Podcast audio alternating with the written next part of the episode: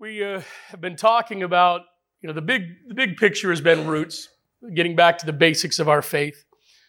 We've been going through the Sermon on the Mount for most of this year, talked about the Beatitudes, we talked about a lot of different things that uh, Jesus has for us, the life he wants us to live, the way he wants us to live and grow, uh, the basics of what it means to be a Christian. And we're, we've gotten to Matthew chapter 6, and we come to this passage uh, that where Jesus himself just starts talking about giving, talks about your finances. We've talked over the last three weeks about you, your finances, and the church.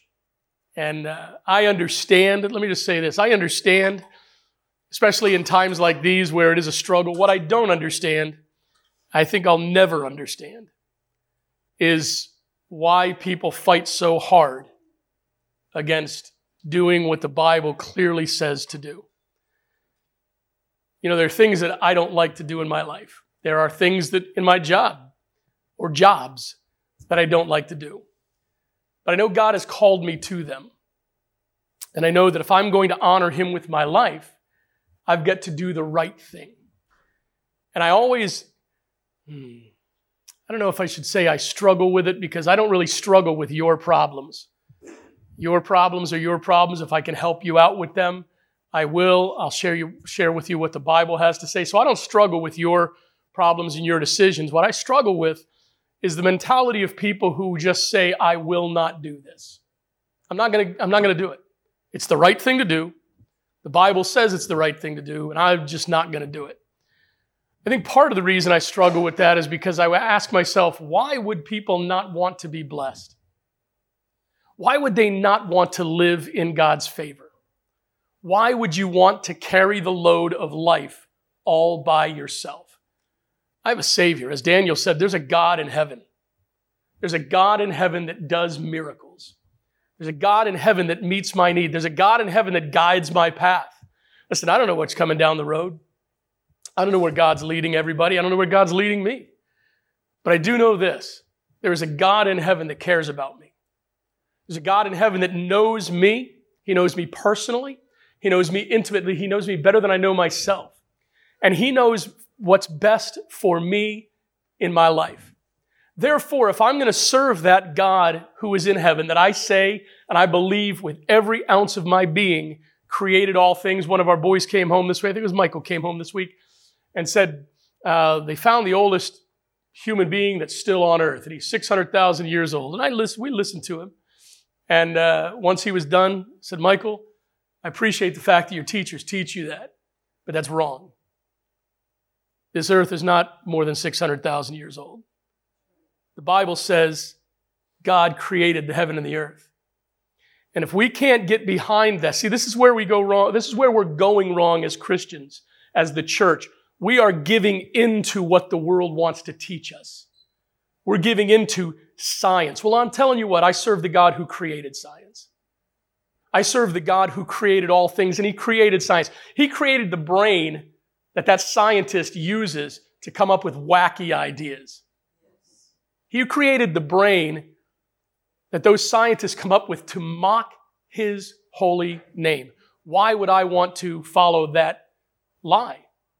So we, in love, without anger, without mocking anybody, without putting, we corrected our son and said, listen, bud, that's what they teach you. And if they ask you on a test, if you want to give their answer, then you give their answer. If you want to be, uh, if you want to stand up for your faith, that's tough for an 11, to ask an 11 year old to do. Parents, don't put that all on your kid.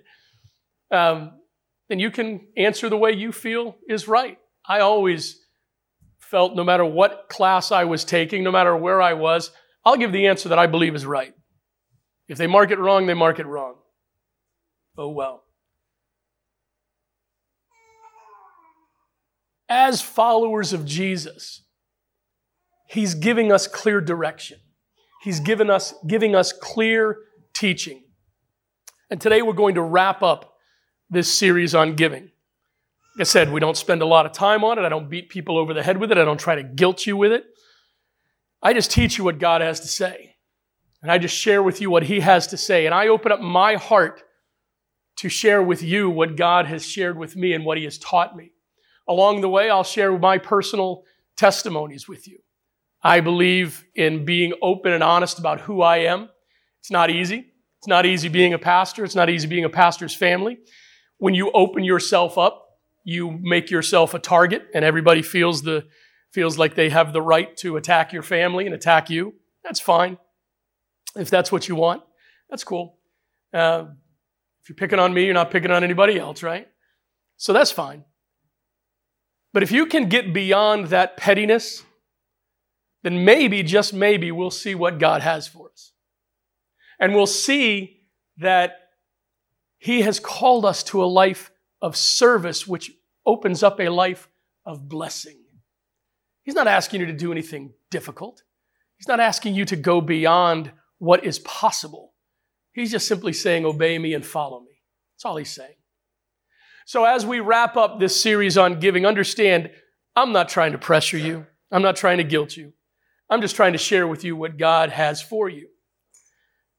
Matthew chapter 6, verses 1 through 4, if you'd stand with me as we read God's word, it says, Be careful not to practice your righteousness in front of others to be seen by them. Otherwise, you have no reward with your Father in heaven. So, whenever you give to the poor, don't sound a trumpet before you, as the hypocrites do in the synagogues and on the streets to be applauded by people. Truly, I tell you, they have their reward. But when you give to the poor, don't let your left hand know what your right hand is doing, so that your giving may be in secret, and your Father who sees in secret will reward you. You may be seated. I think one of the most powerful parts of that passage is that no matter what you do, we live in a time of recognition, right? We live in a time where everybody wants everything to be recognized. If you're on Facebook or Instagram or whatever other social media is out there, and uh, you you know what I'm talking about. There are people who measure themselves by the likes they get, right? I'm popular because I have so many likes here. What's wrong? How many times? Uh, I know nobody in here would do this, but how many times have you know of someone who has said, well, I wonder why my quote, my friend didn't like my picture. Well, maybe, you know, maybe your friend wasn't on Facebook that day. It's possible. It's possible. So we live in an age of recognition. We live in a day and age where it's all about the individual, where it's all about self care, where it's all about taking care of me.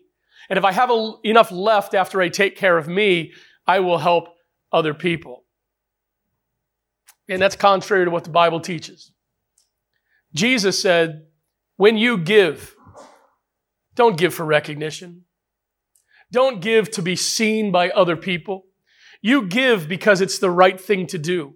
And whether anybody else sees it or not, whether anybody else sees what you're doing, and this doesn't just apply to money, this applies to every area of your life. If eh, no matter who sees you, no matter who sees what, if nobody sees what you're doing, how you're living, the struggle every day that you overcome to be faithful to Jesus Christ, He sees it. The Bible says, My Father who sees in secret will reward you. Folks, let me, let me just tell you, I've, this has to be stripped down to brass tacks. That has to matter to you. If you are going to walk with Jesus, in fellowship. I don't care what you've been through in life. We live in a victim society with a victim mentality, and that crept into the church where it's all about self help. Listen, I'm not a self help guru. I'm not a life coach. I'm a pastor. Okay? I'm a pastor. I'm a straight up pastor. I'm not here to give you the secrets to unlocking whatever. I'm here to teach you what the Bible has to say. That has to be enough. Why does it have to be enough? Because that's how Jesus plan, that's how Jesus set things out. That's how he said things need to work. And as Christians, no matter what you've been through, no matter where you are in life, there comes a point in time where you have to say, enough is enough. Self pity, I'm done with it. Leaning on the fact that I had a horrible life and I can't, uh, I struggle to get over it. It has to be, you have to have, get to a point where you say, enough is enough. I've got to move beyond this. I've got to move beyond it and I've got to start living life for Him. That's where we're at now. That's where we're at in this part of the series. If you're a fisherman, they'd say you either, you're either going to fish or cut bait, right? You're either going to get bit, my, one of my favorite movies of all time, Shawshank Redemption. Get busy living or get busy dying. We've got to finally come to a place where we say, okay, God, we're going to do business on this. Not just your finances, but everything in life.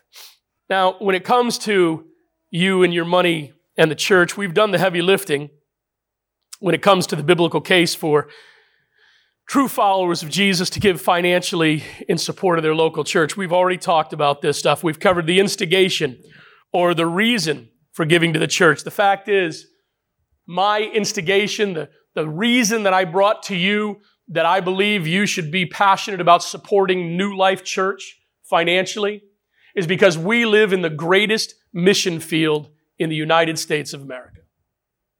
We live in the, in the metropolitan area that has the greatest need of the gospel. Oh, you know, New York's bigger than us. Oh, San Francisco is bigger than us. Oh, Los Angeles is bigger than us. Let's talk percentages, folks. There's more of our people, our people your friends, your neighbors, your family. There's more of our people that are lost and dying and on their way to hell and don't care, don't know than anywhere else in this country. Listen, I've, I've got to be honest with you. I, I come up dry if that doesn't motivate you. If that doesn't at some point get into your heart and say, I need to care about that. I don't need to care about global warming or climate change, whatever they're calling it this week. I don't need to care about solar panels. I don't need to care about electric cars. I don't need to care about the election in November. Honestly, folks, we need to care about the lost. We need to care about our community because our community is dying and going to hell right before our eyes. If there's no better reason for you to get over your fear of giving,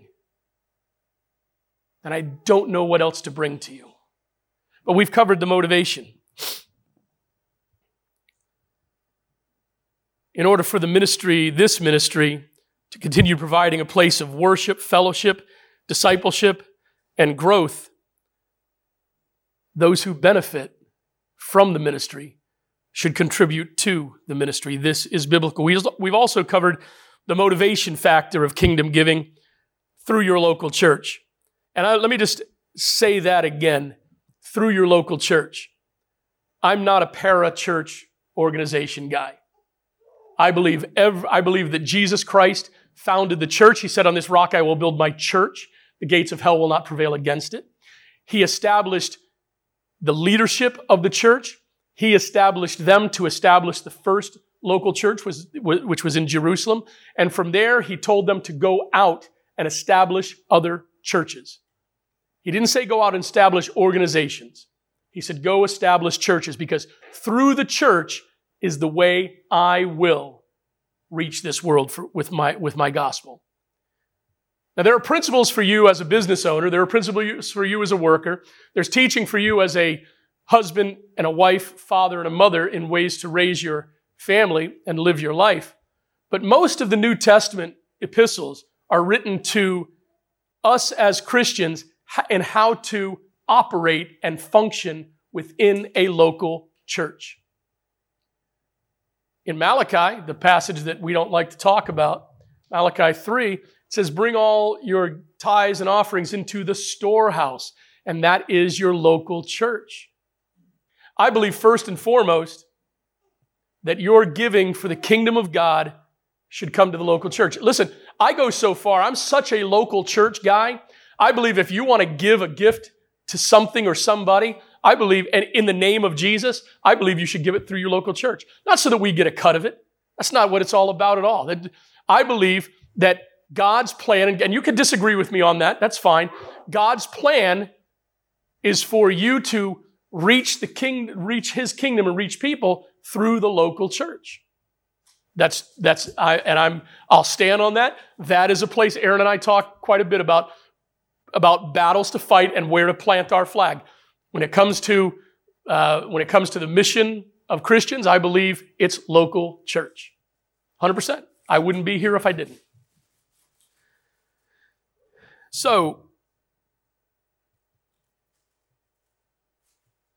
we've covered, we also covered the motivation giving through your local church, the fact that you need to have a purpose for giving to your church. We saw a few biblical reasons to give last week. You're financially giving, any giving of any kind, your service. You want to be here on October 15th? Listen, I, be, I, once again, I believe that should be a priority. I grew up doing these things. When we, when we bought this property back in 19, bought it in 70, late 76 or 77, late 1976. Man, we spent Saturdays here. That was before, um, for crazy cable TV. That was before uh, social media, before computers. That was before cars. That was before all kinds of things, man. And we were, we were living over on Strong Street in Springfield. And we drove over here and we worked. We worked. And that was what we did. I've grown up doing that. That was a priority. The ministry of the church was a priority, not just of my dad, not just of my mom, but of our family. Serving God in our church, that was a priority. That's what I've tried to pass on to my children, all eight of them. That church is a priority. So don't look at October, 15th. if you look at October 15th as a burden, as you something you'd feel guilty of for not being here, you know what? Eternally speaking, you should just stay home. Because you're not going to be blessed by God. That would qualify as I'm just doing this to be seen by people. So, what you should do is say, Hey, God, I can give you Saturday. I can give you Saturday, God. That's not, that's just my reasonable service. I'll be there. I could give you an hour. I can give you half an hour. You know what? Some people, you may just be able to swing by and say, hey guys, I've got obligations, but I just wanted you to know I'm praying for you. Praying that you'll get th- you'll, you'll be able to do stuff today and that God will bless you in what you're doing. You see, it's all head mentality, but especially heart mentality.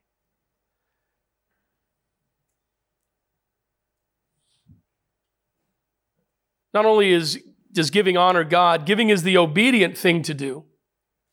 Yep. Giving is obedient. We're told to support financially. So if you aren't, uh, here we go. Not trying to guilt you, just trying to be honest. If you do not financially support the, the kingdom of God through your local church, guess who's not being obedient to God? The opposite of obedience, Cliff, I think if we looked that up, the opposite would be rebellion, right? So that was just a conversation between me and Cliff. I'm sorry if anybody else heard that. But not only is giving the obedient thing to do, but giving is the right thing to do. Giving to your church financially is the right thing. Listen, I don't give because I'm the pastor. My wife and I don't give because we're the leading family and leading couple of this church. That's not why we give financially. Quite frankly, there's other things I could do with my money but there's nothing better I can do with my money. There's nothing of more eternal value that I could do with my money.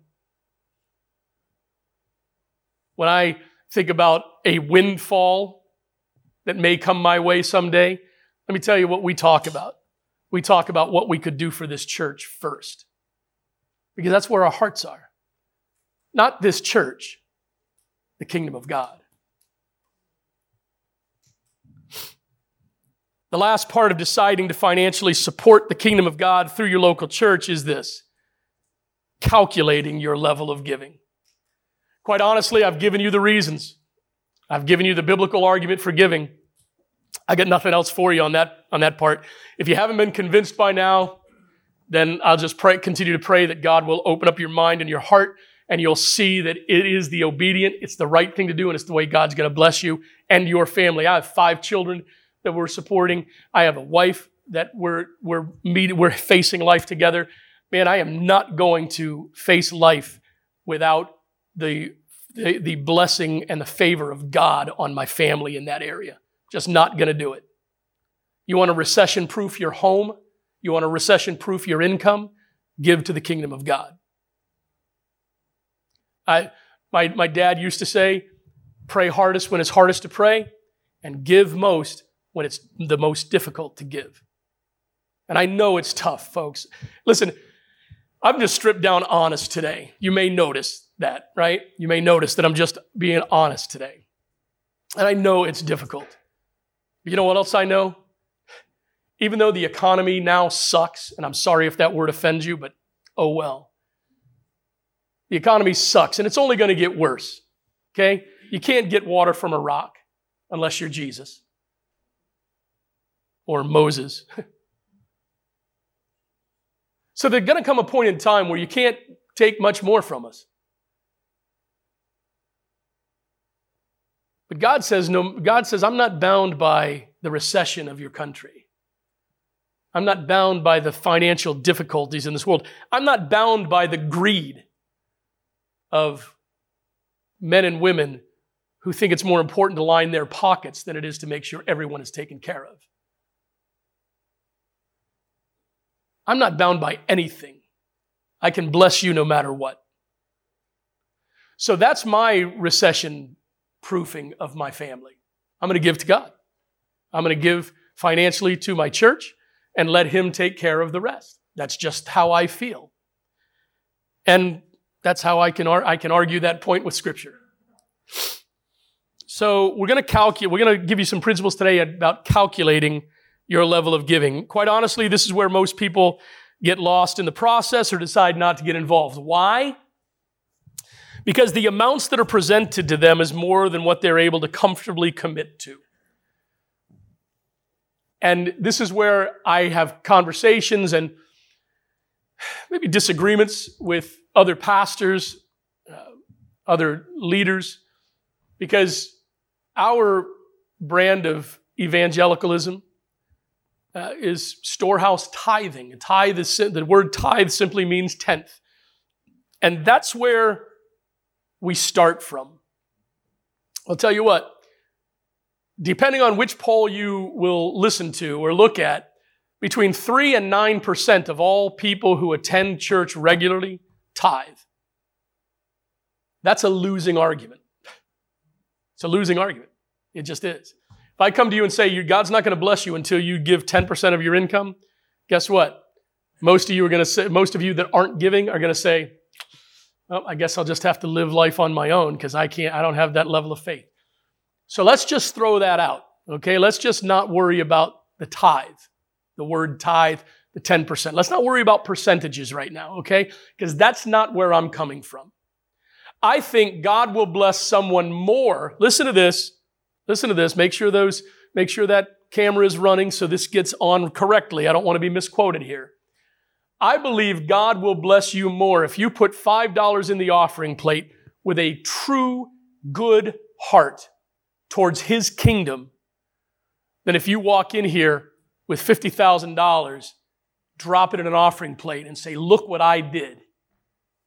I'm the biggest giver in this church. I'm the most important person financially in this church. Worship me and my offering. See, I believe God will bless you more. I believe He'll take that $5. Watch this, Jeremy. I believe He'll take that $5 and He'll feed 5,000. Oh, my brother. oh where, where did you take economics? From, from the loaves and fishes 101, right? Jesus took five, five biscuits See, when, say, when we say five loaves, we think like a loaf of bread. Well, that's not a loaf of bread, man. I, we go over to Big Y. My wife asks me why I, I buy these things, but I love, I love cornbread. I love corn muffins. Anybody love corn muffins? I love corn muffins. I like to put, I like to open up, I don't use cream corn because that's just gross. But I, when I make corn, corn muffins, I'll make the batter and then I'll take a can of corn and I'll dump a can of corn in there. So there's corn in, it's not just cornmeal, it's corn. Okay?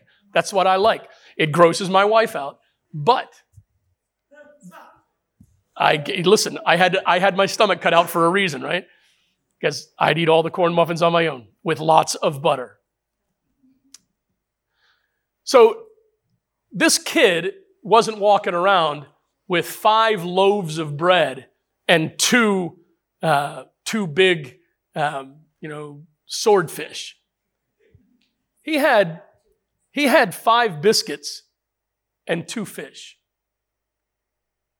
And Jesus, the master mathematician, Jesus, the master economist, took five biscuits and two fish and fed.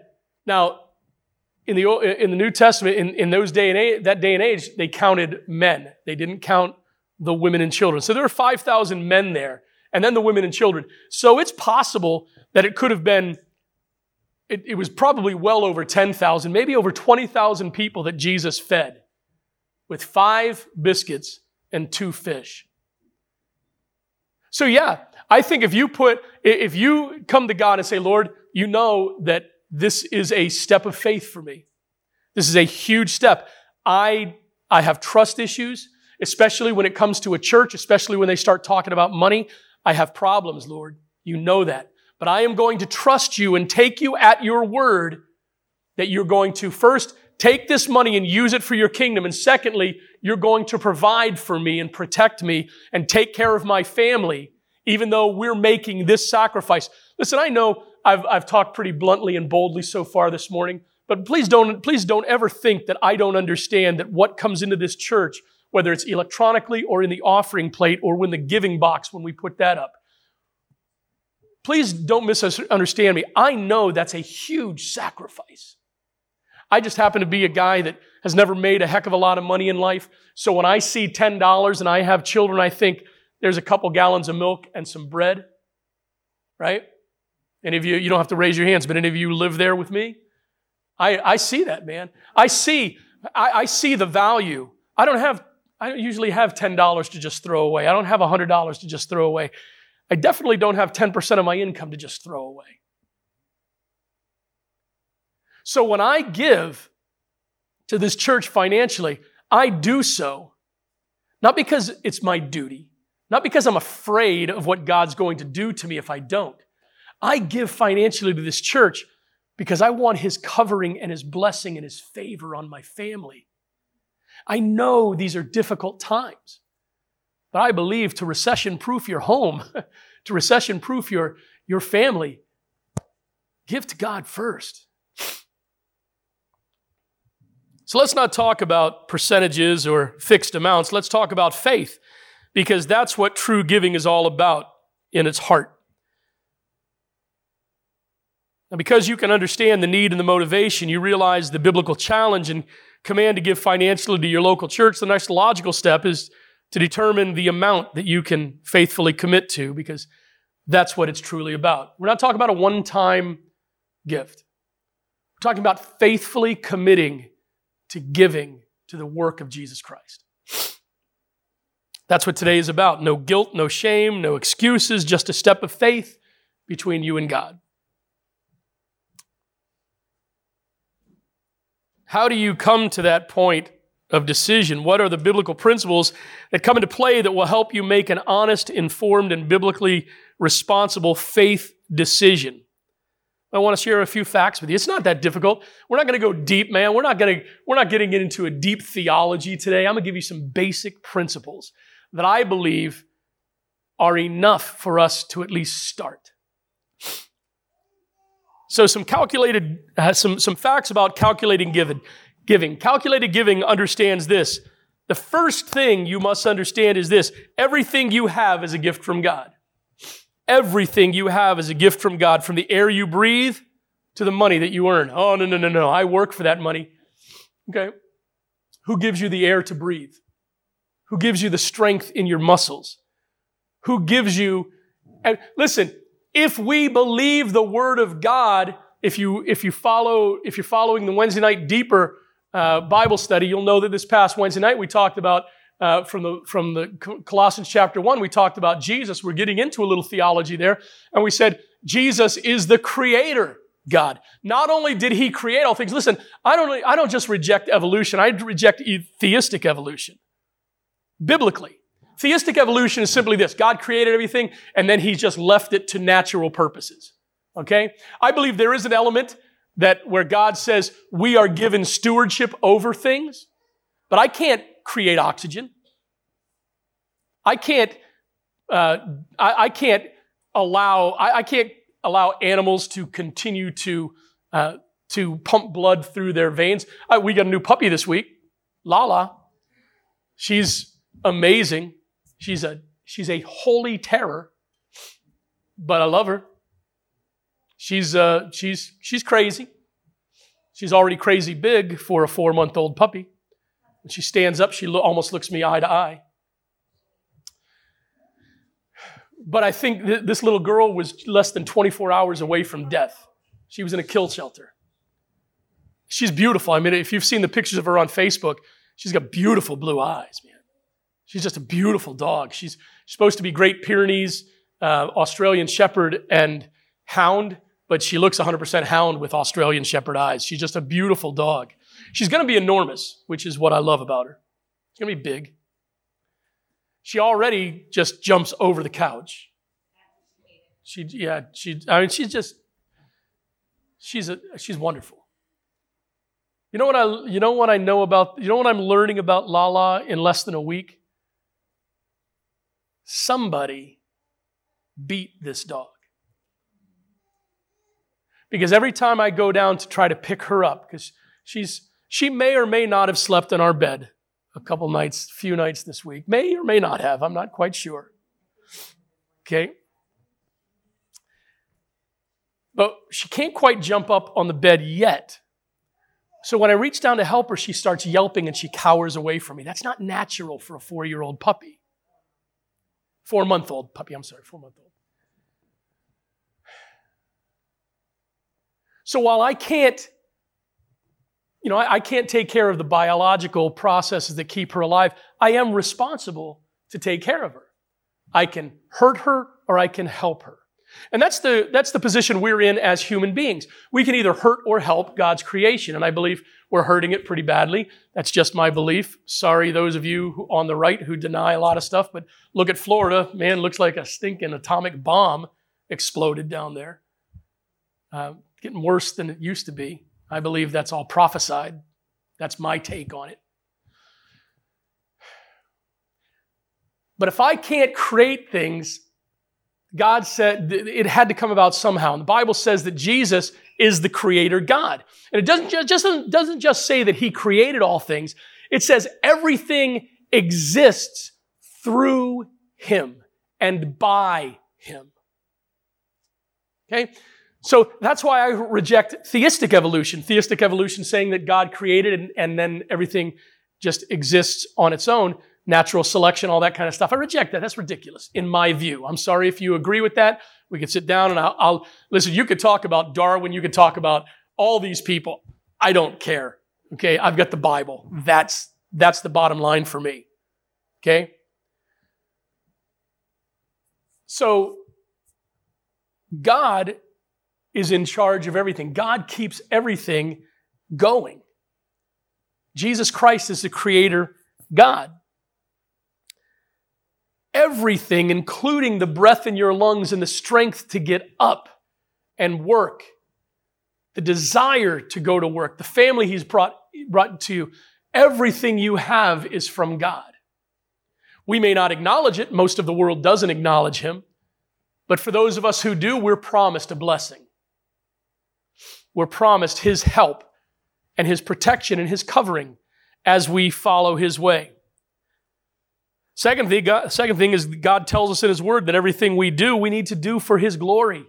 Everything we do, we need to do for His glory, including supporting our church. There are a few things that we must consider and act on in order to fully understand kingdom giving. This is all talking about kingdom giving being calculated. First of all, kingdom giving requires plant, uh, planning and honest consideration of hard questions. A few of these I didn't print out in my sermon, so I'm going to have to turn to them. Luke chapter 14, verses 28 through 30, reads like this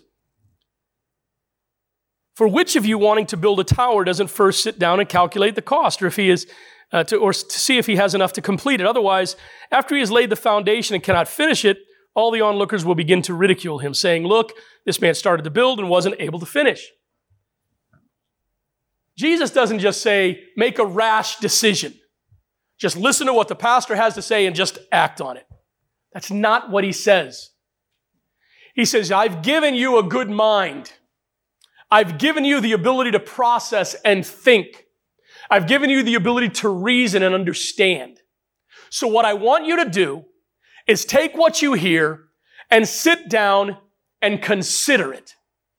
Consider if you have enough within you, not enough money, but if you have enough within you, enough faith, enough commitment, enough love, if you have enough to, to see it through, to finish it. See, we're not talking, like I said, we're not talking about a one time thing. We're talking about a commitment for the rest of your life in supporting the kingdom of God financially. That's what we're talking about. Next Sunday, we have uh, missionary John Bergen is going to be here. Most of you have never met John. Uh, he, we've been supporting him for almost 20 years now. Uh, him and his wife been uh, missionaries to Scotland. They're going to be going back soon, and uh, he had this date open, and uh, he's coming up and he's going to share his ministry. John's a Texan. He's a big Texan, probably be maybe long your size, pretty close. A little, little rounder, but don't tell him I said that. John's a good guy. So no matter what, everything we do is for the kingdom of God.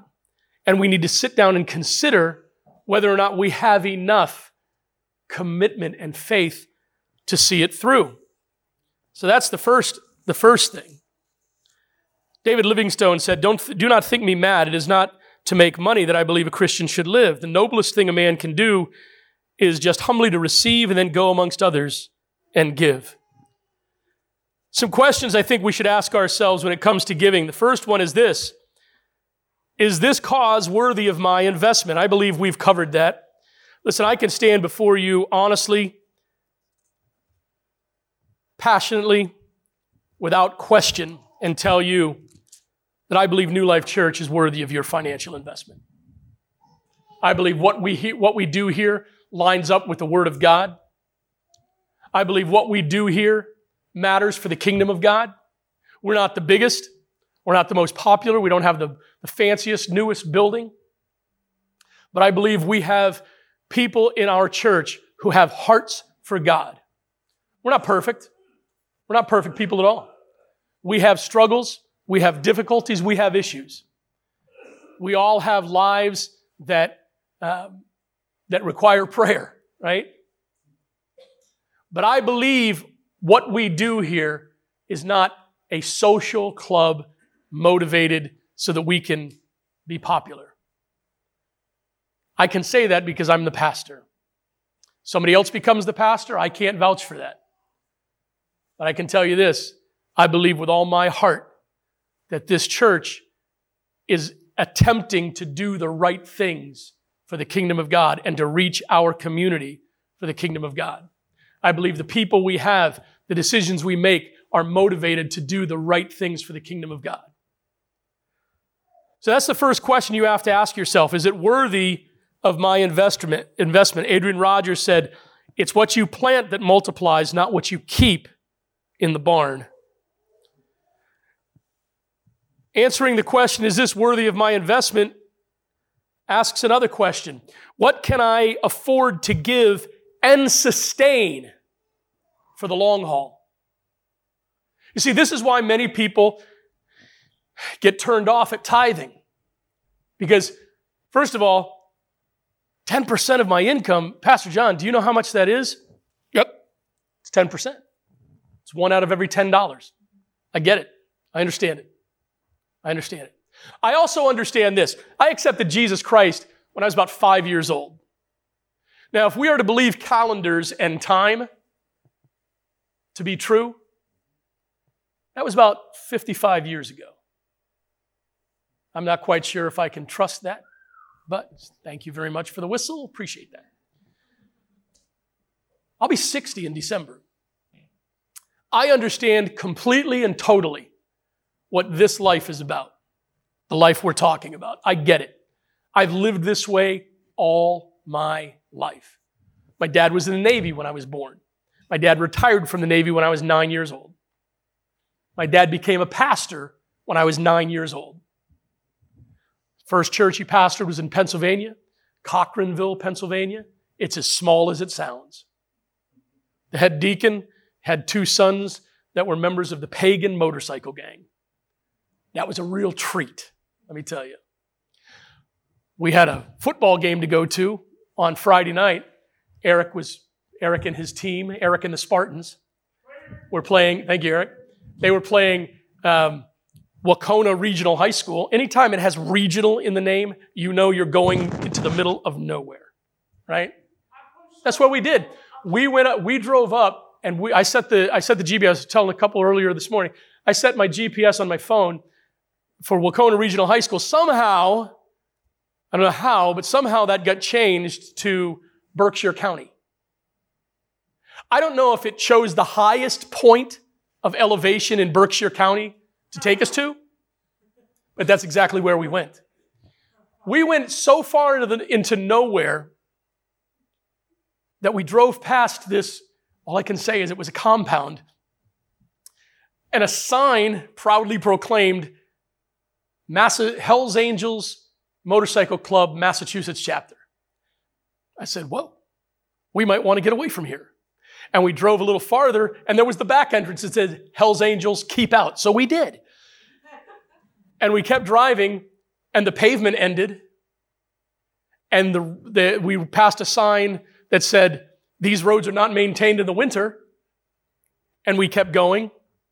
And we, and we kept going. And then I have no idea, but there were cages in the pond, these big cages. I don't know if they were put there by the forestry department or the Hells Angels. I don't know. All I know is I didn't want to be in them, right? And we just drove and we drove. And if you've ever seen the movie RV with Robin Williams, right, that was us. We got to, you know, the, the part where he's driving the big rolling vehicle? okay, he's driving the RV up to the top and he gets to the peak and he kind of balances and then has to go. We got to a point, no lie, we got to the point in the road where we got to the top and you couldn't see beyond it. I was like, what's going to happen now? and we got over it and it was just down. It was crazy. It was absolutely crazy. But we got there, we got to the game, and East Longmeadow won. Just put, put that out. And I forget where I was going with that point, so we'll just move on to the next. It was a great story, though. It's a great story. Oh, yeah. Oh, yeah. My dad's first church. He was, he was in Cochranville. Was, uh, and, then, and then my dad resigned that one. See, that's why I've got a young wife, because she has a good memory. I don't. I've got all the replacement parts, you know. She carries the toolkit. My dad's second church was in Bel Air, Maryland. He was the pastor of Bel Air, not the prince of Bel Air. Wiki. DJ, DJ Johnny, yep. And then he was called up here. I was, I think I was 13. And I've lived this life my entire life. So I get it. I get that I don't. Un- Many of you came to Christ as adults. You do not have the foundation. I'm, I'm not saying this arrogantly. Please don't misunderstand me. I'm very proud of, I'm very proud of the heritage of my family.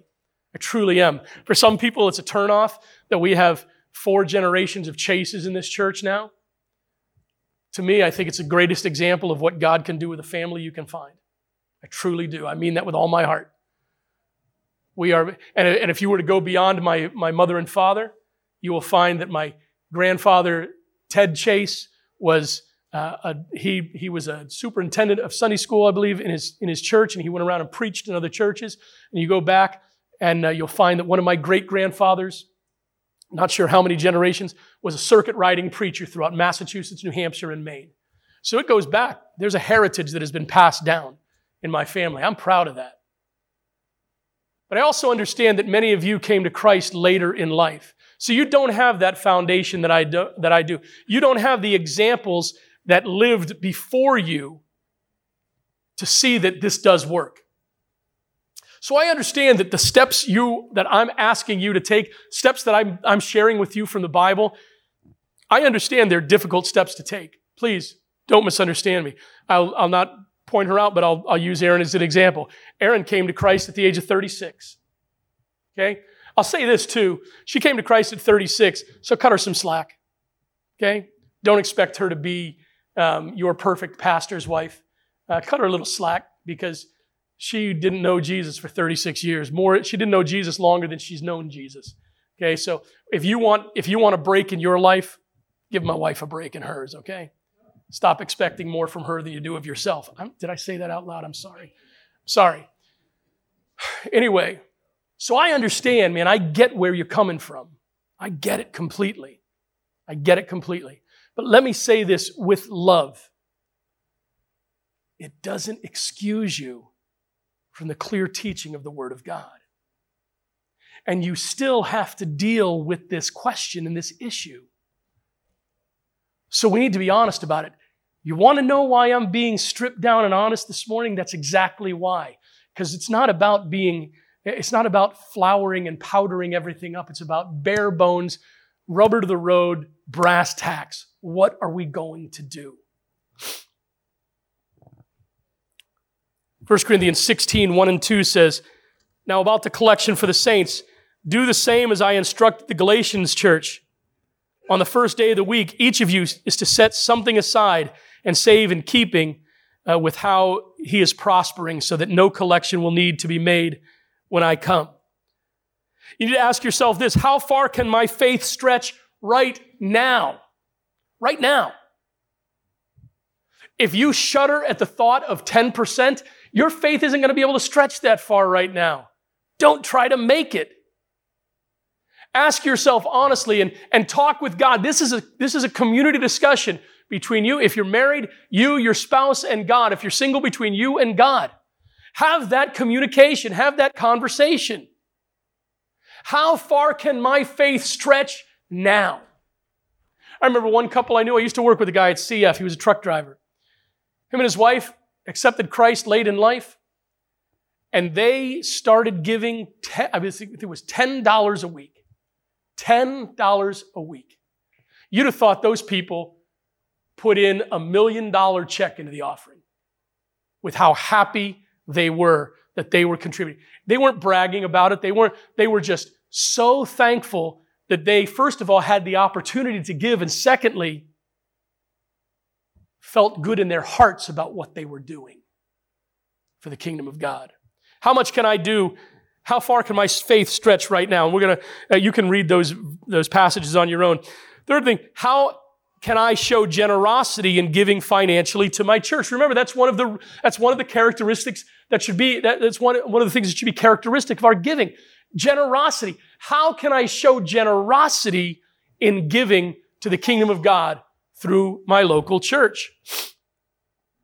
Next point I think we should ask ourselves or make uh, about kingdom giving is this kingdom giving understands that giving to the church is building wisely. Giving financially to the church is building wisely. Our books are open. You, the only thing you can't see is who gives what. The only person who sees who gives what is Cliff Nurse right up here. He's our deacon over financial uh, matters. He's the only person that knows who gives what. We do that intentionally. As I've said many times, I don't know how much you give. I don't know if you give. I don't want to know. Okay? I don't I have no desire to know anything about that because I want to be able to because I'm human and I want to be able to treat everybody equally. And I don't want to have the temptation to come in to uh, to treat people differently who give more so that they'll continue to give more. That's that, and that's just straight honesty. But you can see where we spend our money. In fact, if you're a voting member, you have a, you have an, a voice in that every January when we make up the budget.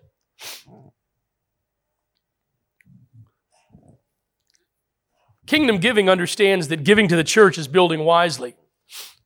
A.W. Tozer said this As base a thing as money often is, yet it can be transmuted into everlasting treasure. It can be converted. Listen to this. Listen how uh, Reverend Tozer talks about what your financial support of the church can be. It can be converted into food for the hungry, clothing for the poor. It can keep a missionary actively winning lost men to the light of the gospel and then transmute itself into heavenly values. Any temporal possession can be turned into everlasting wealth. Whatever is given to Christ is immediately touched with immortality. Wow. Whatever is given to Christ is immediately touched with immortality. See, this isn't just giving something away that you aren't going to miss. This is giving with a purpose, an eternal purpose. Kingdom giving, lastly, kingdom giving makes a decision and sticks with it. Kingdom giving makes a decision and sticks with it. Billy Graham said there's nothing wrong with people possessing riches. The problem comes when riches possess people. Randy Alcorn said, God prospers me not to raise my standard of living, but to raise my standard of giving.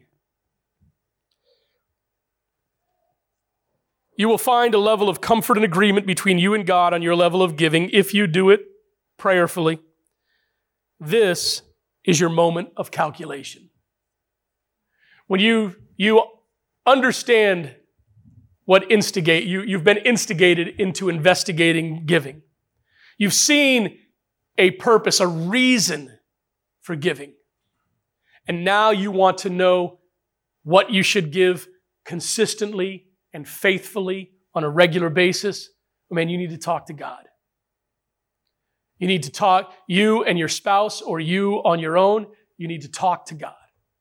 And you need to come to a decision between you and Him. Not, what, not necessarily what you're comfortable with, but I believe what will stretch your faith. 2 Corinthians 9, 6 through 8 says, The point is this the person who sows sparingly will also reap sparingly, and the person who sows generously will also reap generously. Each person should do as he has decided in his heart, not reluctantly or out of compulsion, since God loves a cheerful giver. And God is, is able to make every grace overflow to you so that in every way, always having everything you need, you may excel in every good work. This will require prayer. It will require meditation. And meditation is not sitting there with your legs crossed, doing stretching exercises that mimic uh, animals, which is a, a uh, pagan form of religion with your fingers like this saying Om.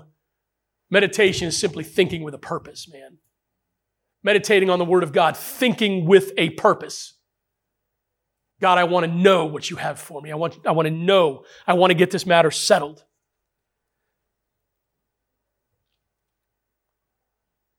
When you have calculated the cost of giving your offering, the action of giving will come naturally. You will continue to give to completion. Luke 6, verses 36 through 38. I've always loved this passage the Imperials, old Christian uh, rock band, uh, sang the song Cast Your Bread Upon the Waters. Those of you who are a little older may remember that. And it comes from this passage. Be merciful just as your Father also is merciful. Do not judge and you will not be judged. Do not condemn and you will not be condemned. Forgive and you will be forgiven. Give. Now listen, just, Jesus just naturally transitions into these things, right? He says, don't judge and we all want to jump on that one, right? Don't judge me. Only God judges me. People wear t-shirts that. Only God judges me. Well, maybe you should let him, okay? Because man, you're on the wrong path, right? Don't judge and you won't be judged. Don't condemn and you won't be condemned. Forgive and you will be forgiven. And then he has the gall to say this, give and it will be given to you. And he goes on and elaborates about what will be given to you. He says, given it will be given to you, good measure, pressed down, shaken together, and running over will be poured into your lap. For, the me- for with the measure you use, it will be measured back to you. Do you understand this? This hit me one day when I was studying this passage. I determine my level of blessing. You get that? I determine my level of blessing. If I want to be blessed, now I don't determine how God, how much God blesses me. I don't determine what He does and how He blesses me. But I determine the level that uh, uh, my level of blessing. If I want a little blessing from God, then I give a little bit. If I want a medium blessing from God, then I'll go a little bit farther. But if I want God's full blessing on my life, I'll give everything I have to Him. I'll consider everything He's given to me. When I pay my mortgage, I don't pay my mortgage saying, oh, look at what John and Erin did. We did all of this so that we could, we can own this home. I, when I pay these bills, no lie, man, Jeremy, I'm telling you the truth. When I pay my bills, I say, thank you, God, for providing for my family. Because quite honestly, I don't know how He does it. I don't know how we make those payments every month. I don't. And maybe you're in that same boat. But I know that the more I give to Him, the more He's going to bless me in return. I determine my level of blessing. Listen, I want all of God. I want every bit. I don't know where He's going to lead me. I don't know what He's going to do with me. I don't know anything about that. But I know this no matter where I go, no matter what I do, I'm going to go with Him and do what He wants me to do. If He called me today to leave New Life and move my family to Puerto Rico, I would do it because it's God's, God's plan. And I know that God would go with me and He would bless me there. You see, the position of pastor at this church is not what determines my self-worth. It's not how, not what I consider, that's, it's not my, how I draw my personal value. I'm a child of God. I'm a follower of Jesus Christ. So I know no matter what he does with me, no matter where he leads me, he's going to bless me as long as I'm following him. It takes a long time to get, it, it, takes, it takes some steps of faith, not patting myself on the back. It just takes some steps of faith to get to that point, but you don't get there unless you take the first step of the journey. Kingdom giving isn't a burden or a curse, it's a challenge to stretch your faith and prove that you can trust God. Kingdom giving is a sign of growth to maturity as a follower of Jesus. Listen, wrapping this up, what kingdom giving ultimately comes down to is this Do you want your life, your entire life, your entire life, to make a difference for eternity? God asks each of us to take a look at our lives, at what He's blessed us with, and He asks us to give it to Him. Not to make Him feel good about Himself, not so that you can seen, be seen admired by others, not so that you can brag to me about what you do for this church, but so that you may have the opportunity to make a difference in this world, to make a difference in the lives of others and make sure that you're walking in the favor of God. And that's the name of that tune. Would you bow your heads with me in prayer?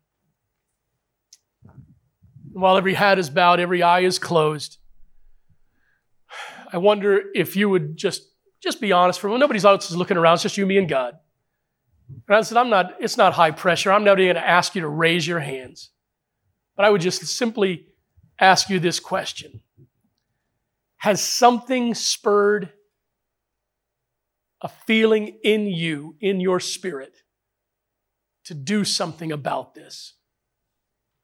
Has something we've talked about, something that's been said, a verse we've read, a point that's been made, has it done something to spur your hunger and thirst for righteousness in the area of giving financially? Listen, we'll cover the rest of Christian living as we continue on, but we're talking about you, your money, and the church right now. Don't let that go, don't let that pass without doing something about it. Husbands and wives, have that honest, hard conversation.